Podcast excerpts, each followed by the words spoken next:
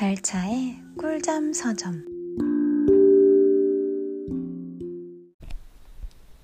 여러분이 방금 읽은 글은 주일 르나르의 일기에서 발췌한 1890년 3월 17일자 일기이다.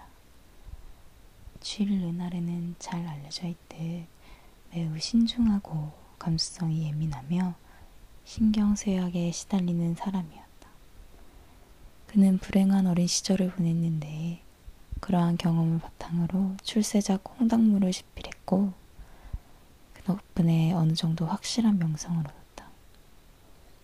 그러나 그는 결코 행복하지 못했으며 자신에 대해서나 자신의 생활에 대해서나 만족할 줄 몰랐다. 용석하고 재능도 있고 가족과 친구에게 사랑받았지만 그는 결코 마음의 평화를 얻지 못했다. 그의 지성이 기민했던 만큼 그의 자존감은 불확실하고 고통스럽기만 했던 것이다.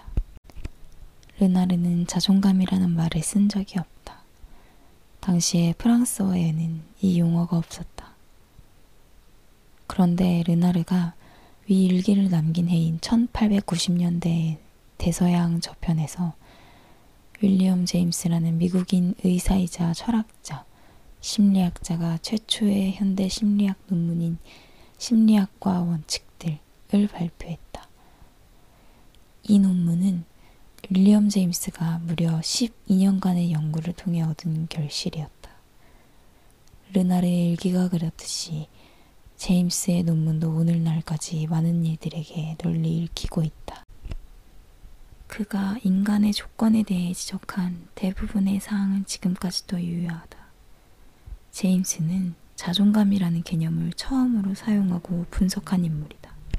자존감에는 자신에 대한 만족과 불만이라는 두 가지 종류가 있다.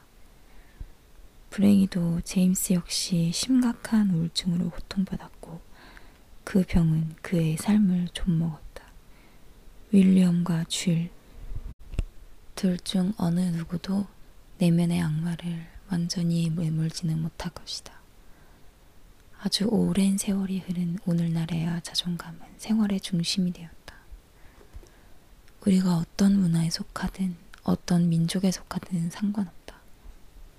윌리엄과 쥐리 남다른 지성과 감수성으로 분명하게 예감했듯이 자존감은 최선과 최악을 막론하고 우리 사회에서 대단한 중요성을 띠게 되었다.